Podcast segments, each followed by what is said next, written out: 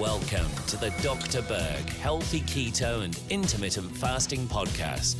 Now, your host, the man taking your health to a whole new level, Dr. Eric Berg. So, today I'm going to talk about another reason why people are deficient in vitamin C that is quite interesting. I've done a lot of videos on the diet connection to vitamin C. Sauerkraut it has the most vitamin C, like 700 milligrams per cup. And then you have bell peppers and chili peppers and leafy greens and berries, uh, lemons and limes. And then we have sugar. If you're consuming sugar and vitamin C at the same time, even if you're eating food with vitamin C, the body's going to absorb sugar and not vitamin C, thereby creating a deficiency. And so the chemistry of sugar and vitamin C is very, very similar. And the body will always take the sugar first. So that would be one cause of the deficiency. Another cause would be insulin resistance. This is very, very common. Most people have this condition. And if you have it, you're not going to be able to pull vitamin C into the body. And one of the first signs of a vitamin C deficiency is fatigue, too. So that's a, it's a real big one. But this last cause of a vitamin C deficiency is very interesting pollution. If you're living in a city that's polluted, that's going to majorly decrease the amount of vitamin C in your body.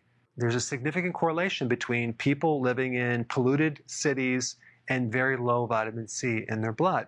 Now, vitamin C is a very powerful antioxidant, especially for your lungs, the lower respiratory organ. There's higher risk of respiratory effects and increased mortality from respiratory disease in polluted areas, not just from the pollution, but from the pollution creating a deficiency of vitamin C. Now, that also correlates with other studies on smokers. Smokers require a lot more vitamin C because smoke in general going through the lungs depletes your vitamin C reserves. And because vitamin C is so necessary for the immune system, especially in the lungs, you're going to have, if you have a vitamin C deficiency, uh, deficiency of antibodies, that actually help protect you against pathogens, decrease the amount of neutrophils, which are like your front line of defense against microbes, decrease B cells, which help make antibodies, decrease T cells,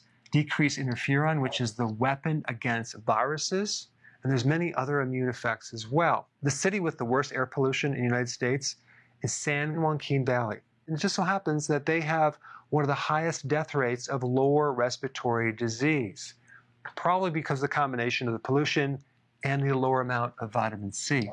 Now, if we take the top polluted cities in the world, um, India ranks number one, and then we have Pakistan and then China. Now, if you smoke or you live in a city that's very polluted, I would highly recommend you start consuming a lot more vitamin C so you can offset this deficiency that the smoke from pollution or smoking has created.